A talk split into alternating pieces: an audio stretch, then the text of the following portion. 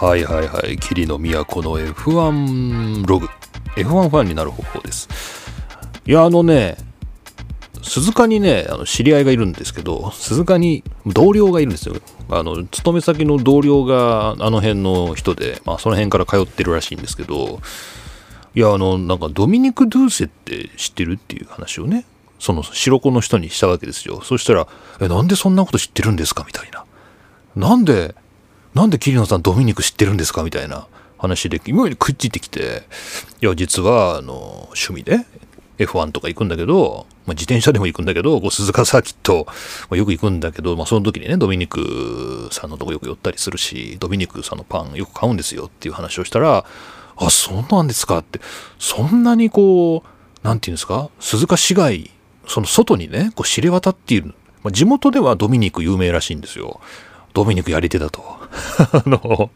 有名らしいんですけど、まさかそんな、県外の人にまでね、こう、ドミニク・ドゥーセっていうのが知られているっていうのはあんまりこう意識したことなかったですみたいな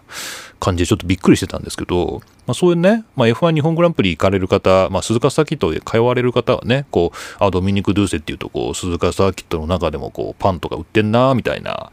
ね、こう日本グランプリの時こうちょっとこう焼肉弁当とかですね。こうなんか 焼きそばとか食べたいなって言ってもちょっと行列してるなっていう時にこうドミニクさんのとこだったらすぐこうミートパイが買えたりとかね。こうなんかそういう、まあ、誰しも助けられた記憶はあると思うんですけど、まあ、そのドミニクさんのところが大火事でですね 火事で工場が全部焼けたというニュースがですね5月の24日えー、午後8時半ごろですね、当社工場にて火災が発生いたしましたということで、えー、どうもですね、そのカヌレの、えー、生産工場、えー、およびその梱包資材などですね、すべて全焼したということで、えー、今ですね、ドミニクさんのところの通販ページで、ドミニク・ドゥーセ支援、直筆サイン入りクッキーボックスっていうですね、えー、ものを今、緊急販売してまして、買ってみました。買ってみました。このドミニク支援。これドミニクに課金しようと思ってですね、ちょっと買ってみたんです。5000円なんですけど、まあまあ支援だしね。まあ支援だしいいじゃないのっていうことで、買って、さっき届いたんですけど、今日いつですかね今日2021年の6月12日なんだけど、さっき届きまして、開けたら、びっくり。でかい 大きい。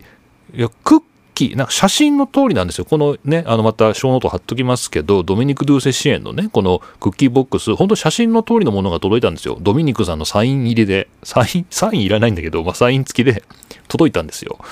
で、まあ、全くこの写真の通りなんですけど、この写真からイメール、なんてこう、思受けるイメージよりかなり大きいクッキー届きますよ、これ。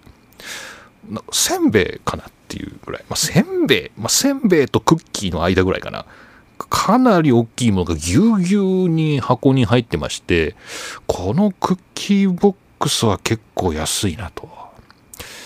5000円なんですけど、6、6個ね、あのクッキー、6種類、6パック入ってるんですけど、そのパックがね、相当でかいですよ、これ。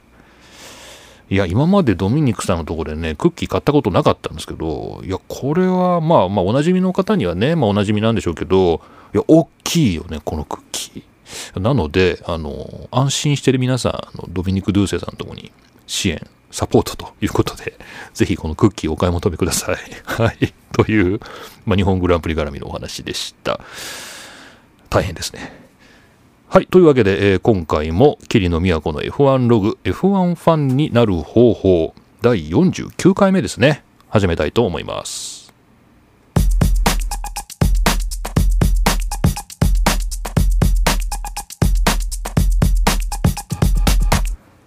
いや、あの、アゼルバイジャングランプリがね、終わりまして、バクーのね、アゼルバイジャンが終わりまして、えー、勝ったのがセルジオ・ペレスということで、すごいね、ペレス、レッドブル、勝ちまして、2位が、誰だっけ？フェッテルか。セバスチャン・フェッテルですね。えっ、ー、と、アストン・マーチン。アストン・マーチンというチームで、まあ、表彰台に乗ったと。で、えっ、ー、と、ガスリーか。ピエール・ガスリーがね、勝ったんですよね。まあ、なんでこんなわざわざですね、普段振り返らないリザルトを話しているかと言いますと、こんなお便りいただきまして、え、これメキシコからいただきましたね、え、リカルドさんです。いつもありがとうございます。こんにちは。またメキシコのリカルドです。こんにちは。このメキシコから日本語のお便りが普通に届く番組多分ここ珍しい番組だと思いますけどありがとうございます、えー、最近お便り少ないから書こうと思った。ありがとうございます。えー、先週のアゼルバイジャングランプリは本当にやばかったですね。えー、ベッテルはトップ3に入った。これは F1 ファンとしてはとても嬉しいことですと。ありがとうございます。それとペレスは勝ったのは本当に最高だ。本当に最高だ。ボッタスは、えー、ちょっとパフォーマンスが悪い。ね、レッドブルがコンストラクターを手に入れるかどうかどう思いますか？よろしくお願いします。ペレスが勝ったのが大変嬉しいメキシコ人というですね。ということで、リカールドさんから喜びのお便りがメキシコから皆さん届いてますよ。メヒコからね。ありがとうございます。いやー、なんかね、ちょっとよくわかんなかったね、アゼルバイジャンは。何が起きてたんだろうね、あれはね。なんかこうメルセデスもね、あんまうまくいかないし、まあ、ちょっとタイヤがね、こう、バーストしちゃうっていうのはなんか安全上どうなんだっていうのはまあ調査中なのかもしれないですけど、まあ、それよりもなんかこう、チームごとのこうパフォーマンスがなんでこんなにシャッフルされちゃってるのっていうのが本当によくわかんなかったですね。トロロッソも早かったし。で、まあ、ちょっと答えを求めてですね、いろんなポッドキャストを聞いて勉強してみたんですよ。あの、僕が今聞いてる F1 のポッドキャストっていうのは、えー、っと、何個あるのかな ?4 つぐらいあると思うんですよね。多分、まあ、F1 の、あの、公式がやってる Beyond the Grid は、これは全然あの、速報性のないインタビュー番組ですから、まあ、これは関係ない。まあ、聞いてるけど、今回は関係ないとして、F1 ネーションっていう最近、これも公式の番組だと思うんですけど、あの、デーモン・ヒルがね、出てくるんで、えー、3人ぐらいでね、やってる番組なのバラエティ番組みたいなポッドキャストで、これ面白いですよ。えー、っと、F1 ネーションっていう。これと、あと、えー、BBC のラジオのチェッカールフラグっていう、もうこれずっともう多分何十年もやってんじゃないのかなっていう、えー、チェッカーフラグっていうね、ポッドキャストと、あとはザ・レースという、あの、僕がよくこの番組でも記事を紹介する、えー、スコット・ミッチェルとかがね、独立して作ったあのサイトのポッドキャスト、まあ、この4つぐらいを僕 F1 関係では聞いてるんですけど、まあ、この中の、まあ、BBC と、え、ー、と、F1 ネーションかな。えー、まあ、大体レビューとプレビューとグランプリごとに出るんでね、ちょっと聞いてて、アゼルバイジャンについてみんな何て言うのかなと思って聞いてたんですけど、みんなわかんないって言ってたよ。あの、なんで、何が起きたのかはよくわかりませんねっていう、こう、レビューでね、こう、グランプリ直後の話を聞いてても、デーモンヒルも言ってたかな？あとジョリオン・パーマーかな ?BBC 出てくるのはパーマーですよね。パーマーが出てきますけど、もうぜみんなわかんないっていう、あのー、ことを言ってた。面白いなと思いましたけど。なので、まあ、ちょっとなんでそういうことになったのかっていうのは、まあ、ジョリオン・パーマー先生もわからないというのだから、まあ、これはもう僕にわかるはずがないと、ね、あの、いうことで、謎。でもまあ面白かったなと、えー、思ってます。よかったです。まあ、何よりもね、日本時間の、まあこれローカルの話ですけど、日本時間9時からね、やってくれるっていう、生放送やってくれるっていうのはもう本当に最高でしたね。いやもう素晴らしい。いや皆さんと一緒にね、グランプリを楽しめる喜び、ね、これを久しぶりに味わったキリノでした。はい。また、いずれ9時からやってほしいという感じがいたしました。というわけで、まあ、ともかくですね、まあ、お便りもいただきまして、メキシコから、えー、リカルドさんどうもおめでとうございました。これはでもまた次もペレスが活躍とかね、そういう可能性もあるし、まあでもフェッテルがね、勝ったっていうのは、まあみんな喜んでたね。これは良かった。本当にお便りにも書いてくれましたけどね、まあ、フェッテルが2位になったっていうのは本当に良かったですよね。で、まあコンストラクターはどうなんですかね。まあでもそろそろレッドブルが勝ってほしいなっていうふうに、まあ個人的にはね、別にレッドブルを応援してるわけじゃないですけど、まあレッドブルがそろそろね、まあ取ってもいいんじゃないかなと、まあ個人的には思ったりしてますと。いうことで。まあ、今後このアゼルバイジャンでの各チームのパフォーマンスのね、このシャッフル具合がなぜかっていうのがいろいろ考察がされるかもしれませんけども、まあ、ちょっと記事を探して読んでみようかなと思ってます。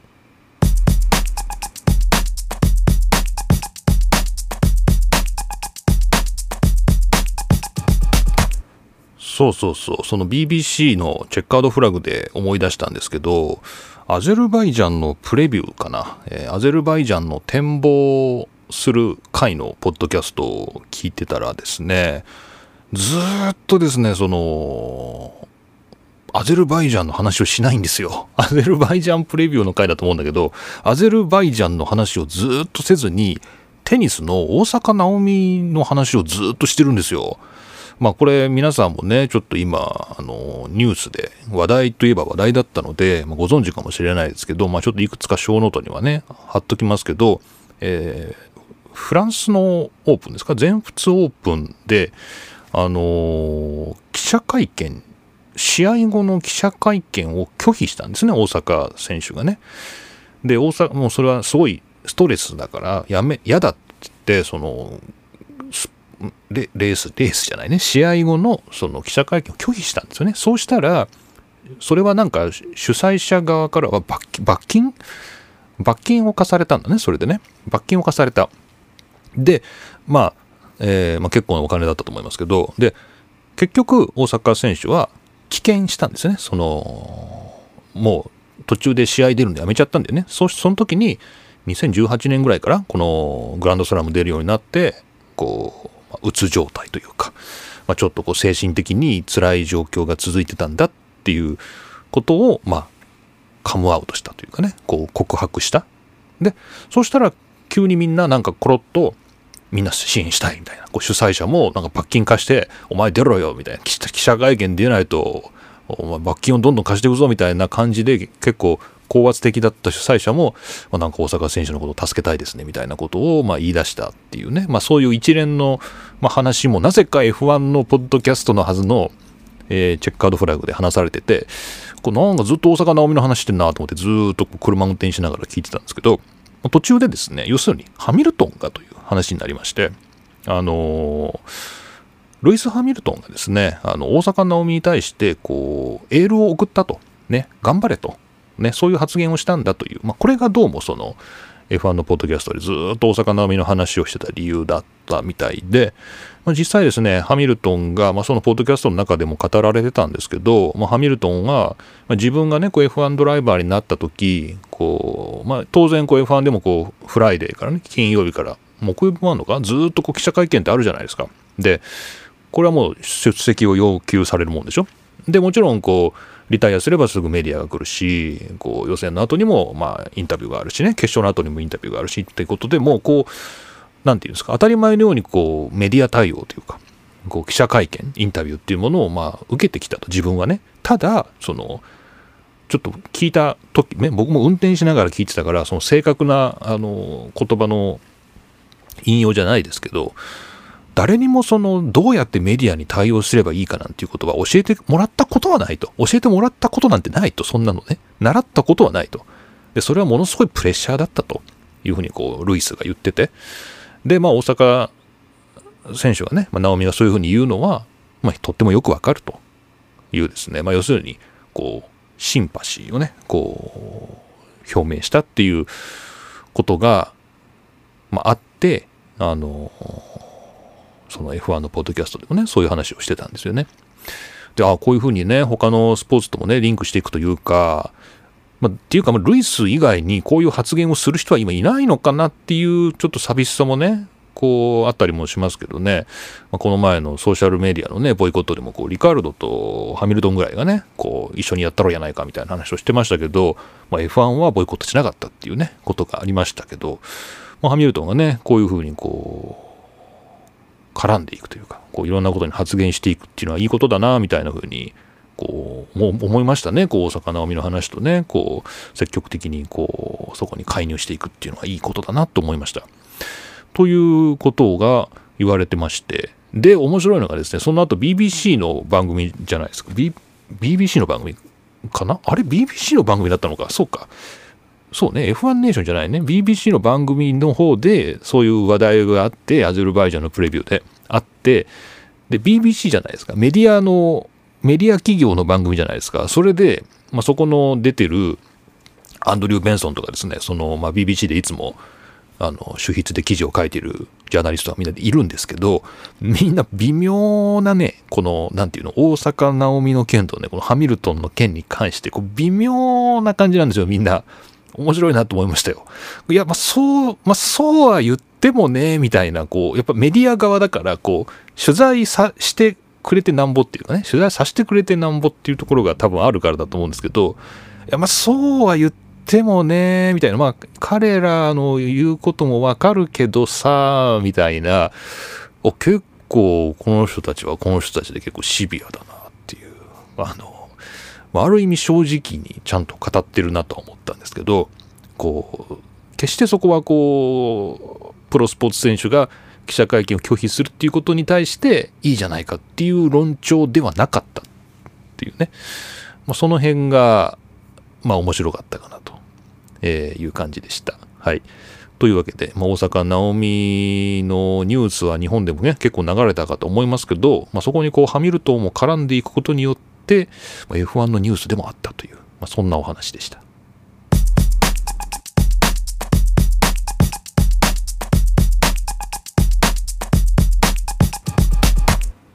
そうそうそう。それでアゼルバイジャンのプレビューの話をしたら、レビューの話も思い出しましたよ。あの赤旗で、あのレースの最終盤ですよね。もう残り何周でしたっけね。残り3周ぐらいですか？で、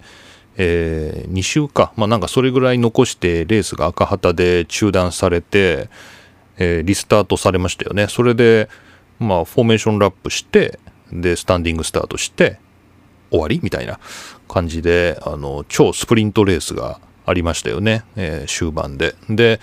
その赤旗で中断して、なんで再開したのかっていう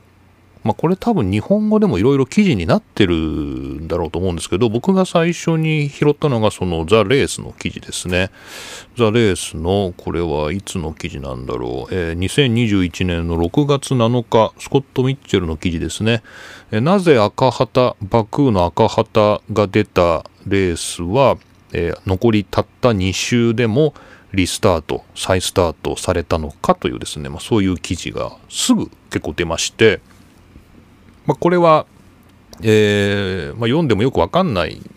ですけど、まあ、けよくわかんないんだけど、まあ、この記事の趣旨としてはこうレースダイレクターのですねマイケル・マッシュというのが今 F1 のそのレースを、まあ、仕切るレースディレクターやってるんですけどこのマッシュがあの決めたっていうんですね。そういう、まあ、そんだけのことなんですよね。そのその決めた理由を説明してくれないかとは思うんですけど、まあ、それ以上のことはま書いてなかったですね。ただまあちょっとレギュレーション的なことはいくつか書いてあったし、これまでの歴史のことも書いてあったんで、ちょっと面白かったんで、その辺をちょっとシェアしようかなと思うんですよね。えっ、と、で、このね、2週、残り2週でレースを再開するっていうのは、これまでの F1 では最も短いレースだそうですね。こう赤旗中断した後に、こうたった2週だけやるっていう。えー、もう僕覚えてないですけど、2011年のモナコで、えー、ペトロフとアルゲルスアリが、懐かしい名前だな、えー、ペトロフとアルゲルスアリがクラッシュした後、5周のスプリントレースをやったことがあると。5周回だけね。5周やったことがあるけど、それが最短だったんだね、今まで。で、それをさらに下回る2周のレースが行われたと。ね。で、えっと、レギュレーション的には、75%のレース距離を消化していれば、まあ、そこでレースを終えるというね、ことができる。レース、レギュレーション的にはね。できる。だけど、だけど、やめなきゃいけないという規定はないと。まあ、マッシが言うにはですね。で、えー、まあ、やめなきゃいけないという理由はないので、まあ、レースやろうじゃないかっていうのは、まあ、その、え他にその選択肢はなかったっていうのが、まあ、再開するっていうことが当然だったっていうのが、まあ、マイケル・マーシーの、まあ、決断なんですね。うん、だから何なのっていう感じはしますけどね。まあでも一応そういうことで、えっ、ー、と、ちょっとレギュレーションのとこでもやっとしていた方もいたと思いますけど、あのー、まあ、やめてもいいね。75%の周回数を消化してれば、やめてもいいんだけど、そこでやめてもいいんだけど、やめなければいけないという、えー決定はないと。そういうね、ルールはないから、まあ、レースダイレクターが決めていいと。まあそういうことですね。で、マッシュは、いや別にこれあと2週やればいいじゃないかということが、何かおかしいみたいな感じの、まあ、感じだったんだろうね。まあそういうことだったようです。なるほどと。で、えまあ、ドライバーからはですね、いろいろ、えーまあ、賛成の意見も反対の意見も出ているようで、えーまあ、ガソリーなんかは、まあ、大変だったけど、まあ、面白かったし、やってよかったんじゃないかと、まあ、またチャンスがあったらね、こういうことがあればやったらいいんじゃないの？みたいな、こと言ってるけど、まあ、セブはですね、まあ、フェッテルは、何なんだと。あの、まあ、エンタメすぎないかと、最近の F1 はと。えー、面白かったらそれでいいのかていうね、こうなんか面白ければ OK みたいなことがちょっと多くなりすぎていないかというのが、まあ、フェッテルの意見ですね。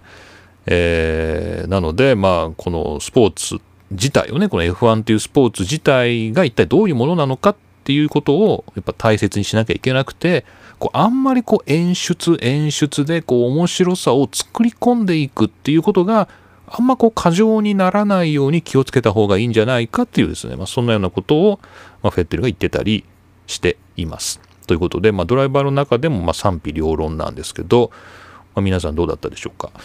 ま、僕はあのま、寝て途中で あの、10時過ぎてくるともうちょっと辛かったんで、あのま、寝ちゃって、ま、ちょっとね寝て、ま、翌朝すぐ起きてね見たんですけど結構ねあ2週でもやるのかっていうのででもまあ残り2週は確かにまあ1週のレースっていうのはまあなんか本当キャーやめてって感じでしたね。もう本当目を覆いたくなるような感じでね、あのまあ、ちょっと心拍数も上がって大変だったんですけど、まあ面白いっちゃ面白かったですけど、まあ確かに過剰に面白さを追求しすぎてないかと言われれば、まあ確かにそうかもなという感じもしました。はい。というわけで、アゼルバイジャンのお話でした。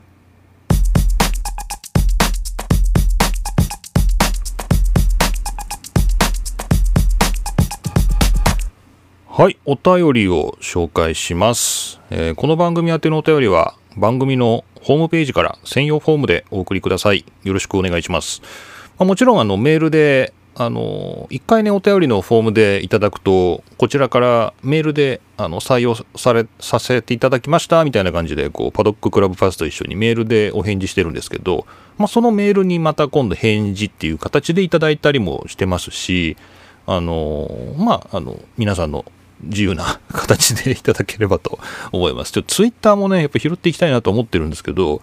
なんかツイッター消えていくというか、こう、サーチのあの履歴がですね、この番組の収録周期が長すぎてですね、こう、あんまり昔のまでこう検索で出てこなかったりとかしてですね、まあ僕のこれクライアントのせいだと思うんですけど、ちょっとうまいこと拾えてませんが、まあ、あの、ツイッターのあのリプライとか全部見てますし、すぐ返事差し上げてますので、まあもしよかったらそっちでも絡んでください。はい。というわけでお便りですが、まずはこちら、千秀さんからいただきましてありがとうございます。えー短歌ですね。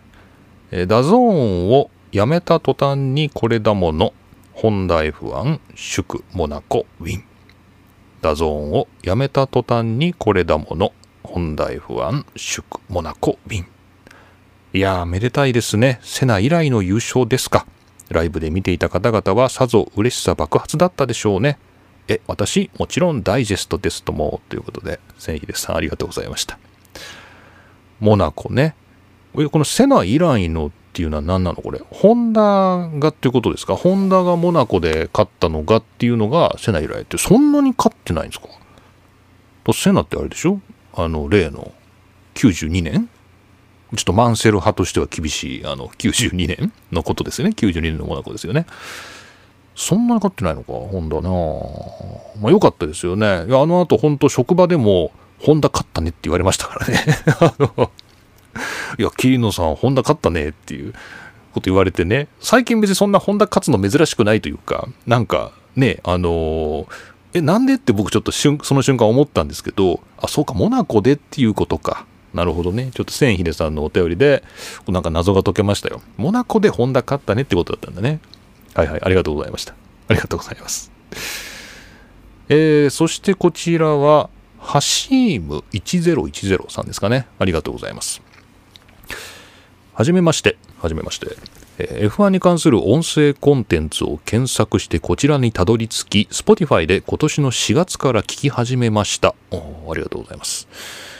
桐野さんのことは番組を聞くまで全く存じなかったのですが良い距離感で F1 を楽しみながら過ごしていらっしゃるなぁと感じ僭越ながら好感を覚え楽しませていただいております。ありがとうございます、えー私といえば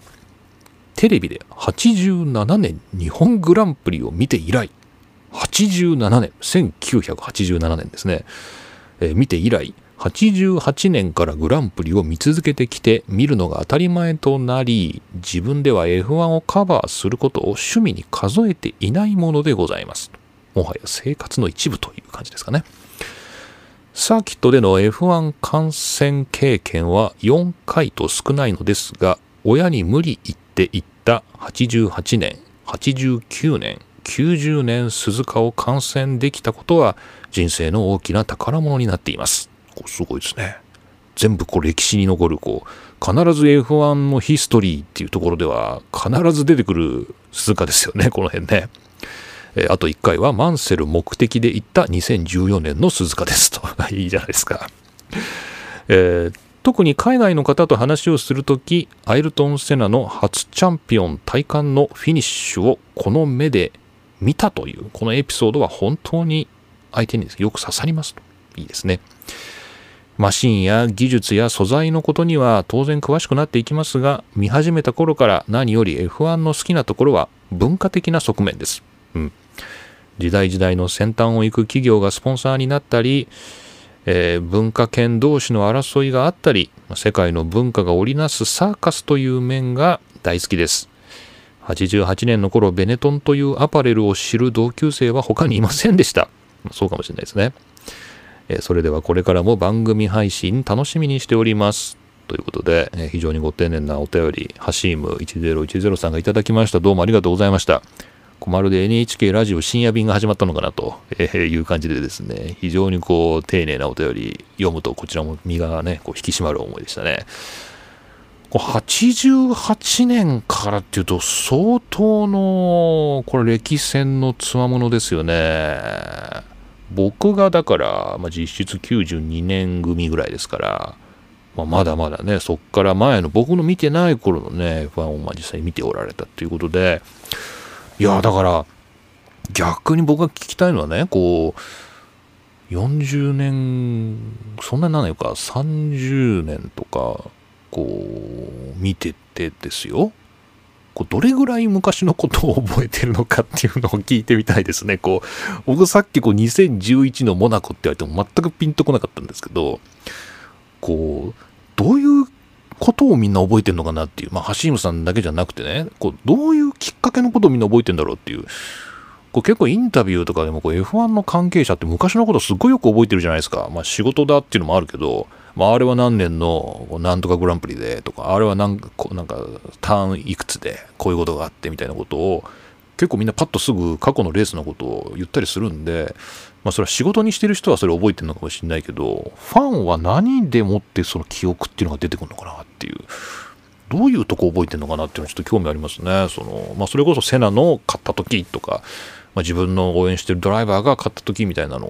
が多いのかもしれないですけど、まあ、ちょっとまた、ね、長くですね F1 を見てる方も、まあ、短い最近だっていう方もねちょどういう瞬間を覚えてるかっていうのは本当に聞いて回りたい。いいね。聞いて回るのいいね。インタビューしてこうかな。いいね。ファンにインタビューしていいんじゃない？だ僕がファンに聞きゃいいんじゃない？ファンにインタビューしていく？これいいね。あ、これいいじゃん。あそういう手があるか。そうだよね。お便り待ってるっていうか、僕が聞いていけばいいんでね。聞きに行けばいいんだよね、僕がね。あ、あなるほどね。はいはいはい。あ、すいません、すいません。じゃあ、はいはい。橋島さんどうもありがとうございました。あの、またお便りいただければと思います。ありがとうございます。さあ、そして、うん。ちょっと一旦ここで休憩を挟みたいと思います。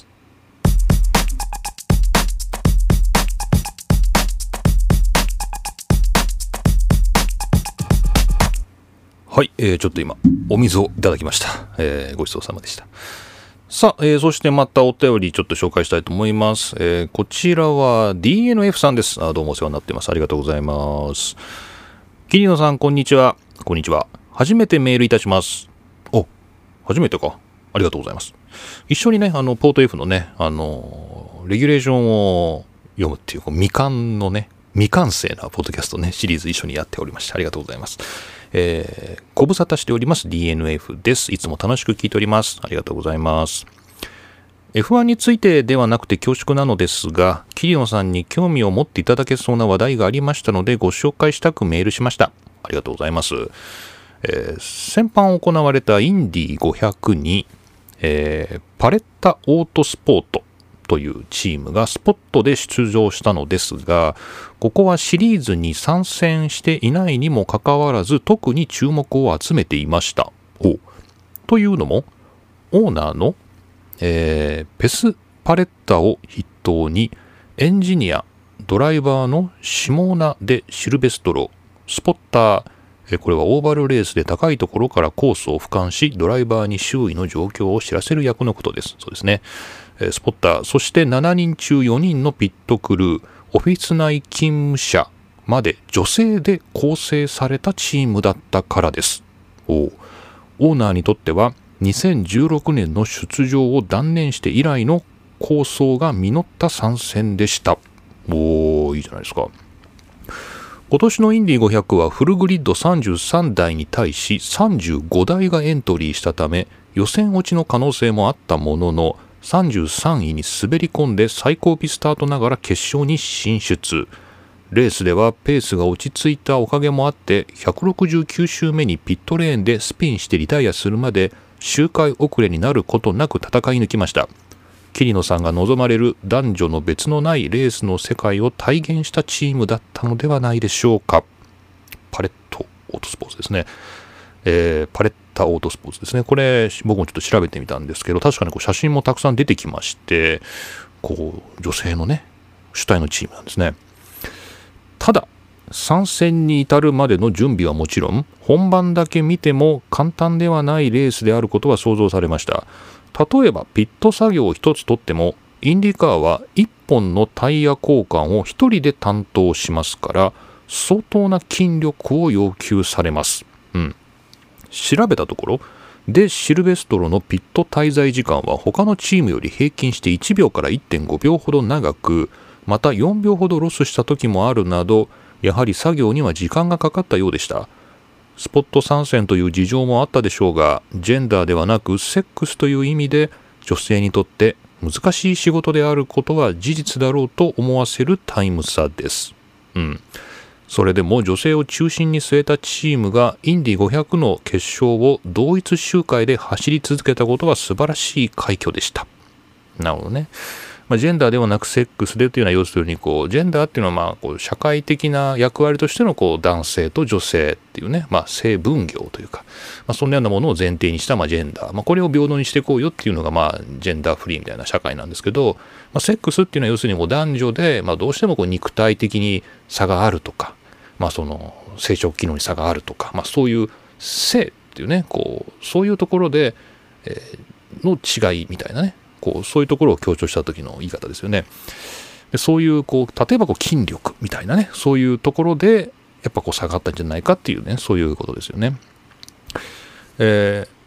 オーナーのパレッタはこの参戦が男女を男性を排除するのではなくグリッドを拡大する男女共同参画の試みであることを強調し5年後には女性チームであることへの関心が失われるほど当たり前の光景にしたいと語っていました。この理念が広がっていけば桐野さんが鈴鹿で見かけた女の子がレースの現場で戦う未来が特別ではない、えー現実になるかもしれませんと。そうですね。このトンネルでね前を行く親子連れのねこう女の子がねこうなんで F1 ドライバーに女の人はいないのって言ったっていうねそういうエピソードですね、えーそういうモーターレーシングの世界になってほしいと思ったニュースでしたこのような取り組みについて、また男女が同じ舞台で戦うにあたって避けがたい肉体の差をどう埋めていくかについて、桐野さんの見解をお伺いできれば嬉しいです。えー物を短く書けない性質で長々と失礼いたしました。今後とも楽しみにしております。追伸私も F1 レギュレーションの話はちゃんと完結させたいのですが、いかがしたものでしょうかっていう。はい。まあ、完結してませんからね。はい。えー、どうも DNF さんありがとうございました。いやー、どうなんですかね、この、確かにこうピット作業、あの日本のスーパーフォーミュラ見ててもそうですけど、こうピット作業っていうのがね、こう F1 みたいなこう本当に総力戦でこうガッとやるっていう分業体制っていうのじゃなくてこうレギュレーションで絞ってねこうある程度こう力作業っていうか、まあ、そういうところは要求されてるっていうね当然カテゴリーもありますから、まあ、インディなんかもねそういう感じなんですねタイヤ1本を1人でやると。まあ確かにタイヤ重いからなって別に僕フォーミュラカーのタイヤ持ったことないですけど、まあ、自分ちのスタッドレスと ノーマルタイヤを変えるのすら重いっていうタイヤ重い腰が痛くなるっていう感じなんで、まあ、さぞや重いんだろうなとは思いますけど肉体さねどうなんですかねうんなんかいやー、ちょっとでもどうなんだろう。でも、鍛えればさ、別に女性であっても男性よりも強靭な肉体を持ってるっていうケースは当然あるわけでしょ？だからそういうことじゃなくて、その平均値でっていうことなのかな？いや、僕なんかより全然重いもの持てる女性はたくさんいるわけでね、こう、なんていうのかな。うーん、そこもそうね。それが性の差なのかな。まあ、ちょっとこれは考えてみたいなと思いますね。で、こうドライバーっていうところであっても、まあ、当然そういうフィジカルの差っていうのがね、まあ、当然出てくるんでしょうけれども、でもまあトップカテゴリーで、うん、戦うっていうところまでこう極め上げたアスリートであればそれは男女境なく戦えるんじゃないかって思うのとあとこれがサッカーとか野球とかじゃなくてこう車を運転するっていうスポーツであるっていうところで例えば競馬のジョッキーが、まあ、あれもかなり相当なハードなあの仕事みたいですけれども、まあ、例えばこう競馬のジョッキーが、まあ、例えば男女あの混走したっていいじゃないかっていうのと一緒で、まあ、F1 かねそこはむしろ積極的にこうなんだろう重量上げとかこうサッカーとか野球とかとかそういうなんか本当に肉体が直接こう響いてくるっていうところじゃないところだからこそこうドライバーっていうのは男女こう境なくですね、まあ50%、50%ぐらいで走ったっていいんじゃないかなっていう、そういう可能性が F1 にはあるんじゃないかなっていう感じはしてたんですけど、このピットクルーっていうところはあんまり今までそういえば考えたことなかったですね。うん。まあ確かに今、どれぐらいでもタイヤ交換にいるかな？なんかいるような気がするけどな。ちょっとヘルメットかぶってたりしてよくわかんないですけどね。ちょっともし、ちょっと機会あったら調べてみようかな。はい。DNF さんどうもありがとうございます。確かにね、ピットクルー側っていうのはちょっと考えてもいいかもしれないけど、でもまあそこもいけるんじゃないのかなちょっと楽観的すぎるかもしれないですけど、いいニュースでした。パレッタオートスポート。えー、ありがとうございました。はい。というわけで、あの F1 のレギュレーションのポッドキャストは全然あの、もう三宅さんがね、あの、今やる気ないですからね、もう別のことやってます、多分ね。まあ、またシーズンオフになったら、ま、ちょっとこっちにも気が向くかもしれないんでね、まあ、その時にはちょっと付き合ったろうかなという感じで、えー、キリノもですね、DNF もこう今、スタンバイしてますという あの、そんなような感じでしょうか。はい、ありがとうございました。はい、というわけでお便り、えー、今日はありがとうございました。えー、まあ、4つね、あのー、いただいて、まあ、リカルドさんの、えメキシコからもいただきまして、あの、賑やかな、えポッドキャストになりました。どうもありがとうございました。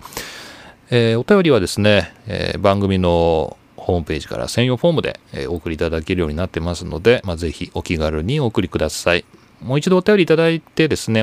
私からお返事差し上げましたっていう方はね、メールで返事いただいても全く構いませんので、どうぞよろしくお願いします。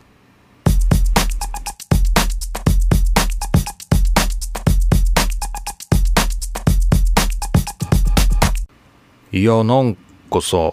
まだ終わんないんだよ。今日さ、あと、1、2、3、4、5、6、7つもニュースがあるんですよ、今日。今日なんでこんなに溜まってんのかなと思うんですけど、でもまあ当然これ7つ全部読むわけにいかないんで、まあどれか1つだけにしようかな。どれにしようかな。うーん、どれにしようかな。やっぱちょっと鈴鹿の、まあ鈴鹿の話もまあいいよな。なんかこのオリンピックの後に政府と議論したいみたいな、このドメニカリの話とか別にいいよね、これね。日本グランプリやれるかどうかは、オリンピックの後に日本政府と協議しますみたいな。まあ、こんな、これもあるけども、まあ、これはいいとしてだね。どうにしようかな。このフランツトーストの話とかにする？この、まあ、たまには角田の話もしていいのかなっていうことで、えー、これは、じゃあちょっとこの、トロロストの話しますかね。トロロストのね。えー、これあの、プラネット F1 のツイッターで紹介されてて、まあ、多分いろんな記事になってると思うんですけど、これは2021年の6月10日のツイートですね。えー、フランツ・トスト、まあ、トロロッソのチーム代表ですね。フランツ・トストが明らかにしたところでは、あの角田をイギリスから、まあ、イタリアに呼び寄せたんですよね、今ね。あのヘルムト・マルコの命令なのかなって感じですけど、まあ、ちょっと角田をイギリスからイタリアに呼び寄せて、でイタリアの米の届くところであのトストが教育せよと。角田をね、まあ、という命令が下っているらしくて、まあ、今あの角田はこんな生活を送っていますよっていうですね、まあ、そういうあの紹介があったんですよねでこれによりますと今角田がイタリアに引っ越してですねどういう生活をしているかというと、え、朝9時からジムでまあジムでまあ肉体を動かすと。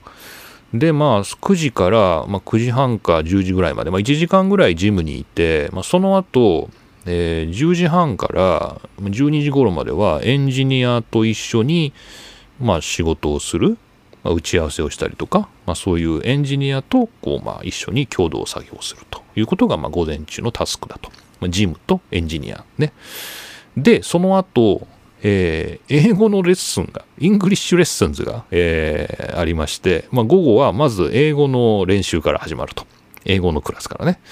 で、その後、えー、またエンジニアと一緒になって、えー、作業をして、まあ、その後はまた一日の締めくくりはジムに行って、まあ、トレーニングをすると。ね。まあ、大体その最後のジムのトレーニングが2時間ぐらい。で、まあ、これで1日が終わると。で、これはな、フランツトストのメニュー的にはイージーだと。あの、イージーモードだと、えー、いうことだそうで、まあ、今後ですね、さらに、まあ、ハードになっていくのかなと。まあ、こんなような生活を今、あの、結城角田はイタリアでしているらしいですね。これは何なんだろうね。どうなんだろうね。僕が、あの、これを読んでびっくりしたのが、イタリア語の勉強しなくていいのかっていうとこだね。あのあそれだからイージーなのかな。英語のレッスンは確かに必要な気はするんだけど、まあ、午後一イタリア語でもいいんじゃないかなっていうね。やっぱチームと親睦を深めるっていう意味でも、イタリア語、イタリアン勉強した方がいいんじゃないかなっていうふうに、まあ、これ読んだ時に思いましたけどね。これどうなのかな？英語なのかと思って、ちょっと面白かったですけど。まあ、こんな感じのあの日常をあの角田が送っているそうで、まあ、楽しみですね。はい。という、あの、小ネタではありました。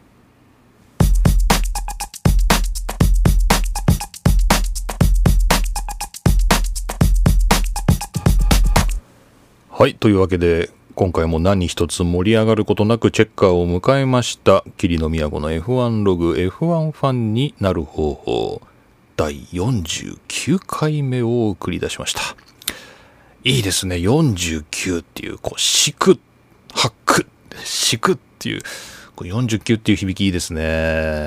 49回。次が50回目ということで、こすごいよね。いや、この前、こ自分がどれぐらい前からポッドキャストやってたっけっていうのが、わかんなくなってきてですね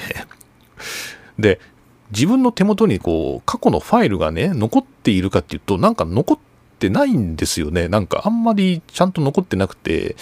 えー、これ一体どれぐらいやってたのかなっていうのがね、本当にわかんなくなってきてたんですけど、まあ、この F1 ファンになる方法っていうのも、もうちょっと正直いつから始めたかっていうのがもう最近曖昧なんですけど、まあ幸いこれは、えーこの配信してるページの、えーまあ、1回目のところを見ればわかるんですけど、2019年からですね、2019年の4月からですかね、やってるということで、まあ、今3年目ですか ?19、20、21ですからね、3年目やってるということで、まあ、もうすぐ50回と。いや、ありがたい話ですね、本当にね。いやー、素晴らしい。もう誰も言ってくんないのに自分で褒めようと思ってね、もう、いやー、すごい。いやー、桐野さんすごい。よく頑張ってる。1円も儲かんないのに本当によくやってる、こんなこと。っていうね。いやいや、まあ楽しいからやってるんですけどね。まあ皆さん、あの、どうぞ引き続きよろしくお願いいたします。さあ、えー、F1 のスケジュールをね、えー振り返るというか、えープレビューするのが大事ですよね。F1 のスケジュールは全く調べてなかったんで、今ちょっとブラウザーから見てみますが、フランスなんですよね、次ね。えーっと、アゼルバイジャンが終わりまして、次が6月の18、20でフランスなんで、まあ来週ですね。来週、フランスグランプリがあると。ポール・リカールですね。で、その後、うんと、連戦か。オーストリー、オーストリー。だからフランス、オーストリー、オーストリーっていうのが、これが3連戦で、この中であのグロージャンの、もう、あれは、どこのマシンだっけ、えーメルセデスのテストがあるんですね。で、フランス、オーストリー、オーストリー。で、その後イギリス、ハンガリーというふうに、まあ、夏ラウンドが始まっていくという感じですね。今ね、僕ね、その、この前セールで買った F12020 っていうレースゲームで、あの、今、ポール・リカールを走り込んでるっていうとかっこいいな。ポール・リカールを走り込んでるってすごいかっこいいな。アシストフルですけどね、全部フルアシスト付きで、あの、コースのラインの表示とね、あの、ブレーキの、こう、ここはブレーキをかけましょうみたいな、そういう、あの、インジケーターも全部付きでやってますから、まあ、あの、相当しょぼいやつですけど、ポール・リカール走ってるんですけど、いや、もうアゼルバイジャンとは全然違うね。すごい。浅い。素人っぽいな、このコメント。すごい浅いなっていう感じがしましたけど、この、全然違いますね。で、どの辺が違うか今ちょっと頑張って言ってみようかと思うんですけど、えー今ね、コースのレイアウト見ますけど、まあ、なんせポール・リカールね、広いですよ。このアゼルバイジャンと全然違ってね、広い。あの、特に、まあもちろんウォールが近いとか遠いって言ったら、それはアゼルバイジャンもうウォールがすぐそこにあるんで、みんなキスしてましたけど、そうじゃなくて、このポール・リカールって、あの例のあの赤とか青とかで、こう、ものすごいこう、舗装でね、こう、なんていうの、コース外を工夫してるサーキットじゃないですか。だから、あの、ものすごい視界が広くて、なんか広々としててね、なんかすごい、あの、新鮮な感じでした。モナコ、アゼルバイジャンと来てね、ポール・リカール。でね、僕のこの素人ドライブで、ここが難しいっていうですね、このコーナー、コーナーをですね、ご紹介しますと、まあ、今ちょっと F1 の公式のあの図を見てるんですけど、まあ、スタートして、まあ、ターン1、ターン2ぐらいで、この辺は全然ね、いいんですよ。で、その後試験みたいなのがあるんですけど、3、4、5、6、7でストレートがあって、まあ、8、9が試験か。この後のね、10、11、12っていう、この、なんていうんですか？まあ、この細長いサーキットの左側じゃなくて右側右か左かってあれだよね。あの、終盤の方、セクター3ですね。セクター3のターン、むっちゃ難しい。もうなんか、ものすごい難しい。もう、もうガイドがあってアシストがついててもちょっとわけわかんないです。どこでブレーキを踏んでいけばいいのかちょっとさっぱりわかんないです。もう僕何周もしてますけど全然わかんないです。だここ多分セクター3難しいんだろうなっていう。10、11、12のね、このコーナーが連続していくところ、クイッって曲がってるところあるんですけど、折り返しのところで、ここが本当わかんないですね。いやーわかんない。だからちょっとセクター3注目だな。こう僕のな、この素人感覚としては。はい。というわけで、まあ、F12020 もね、セールで買って遊んでみるもんだなと思ってます。えーというわけで次はフランスのポーロ・リカールですね。はい。というわけで皆さんまた次回お会いしましょう。霧の都がお送りしました。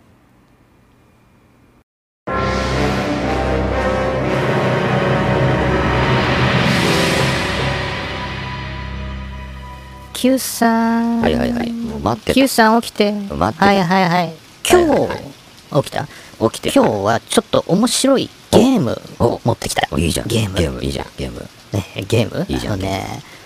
グリル・ザ・グリッドっていうなんか、美味しそうだね。グリルあそう最近のこの商売大好きな F1 がね公式に出してる動画なんだけど、まあ、クイズをねドライバーが答えていくみたいな食べないんだそういうやつではいはい。でチーム A to Z っていう。こうチームを A から順番に言ってくっていうなんかこう何でもバスケットみたいな。何でもバスケットじゃない気がする。何でもじゃなくない。何でもじゃないね。チームじゃない。バスケットみたいな。うん。これちょっとやってみない？これ Q さん墓場の中にいるからやっぱ結構暇だと思うからさこれ暇だこれやってみようテレビ見てないから A 自か信ないわら出てこなくなったところで終わり それすぐ終わると思うわ。それすぐ終わる。これやってみましょうやりましょう、やりまねしょう。やりましょう。はいはいいいですよはい、いいですよ。やりましょう。A アローズ。ふ古い古い古くないでねしょ、アローズ。あいいじゃない？はいいい普通はアルファタオリとかさアルピーヌとか言うんじゃないの？今の人あーそうだわまあいいやえー B あブラバム。古ブラバムいいじゃん。古いねブラバムヤマハ。かっこいいじゃん。かヤラブデーモンヒルねいいじゃん世紀末いいじゃないっこいいじゃん。じゃあこれ AB ね、じゃあアローズ、ブラバム、んで C C。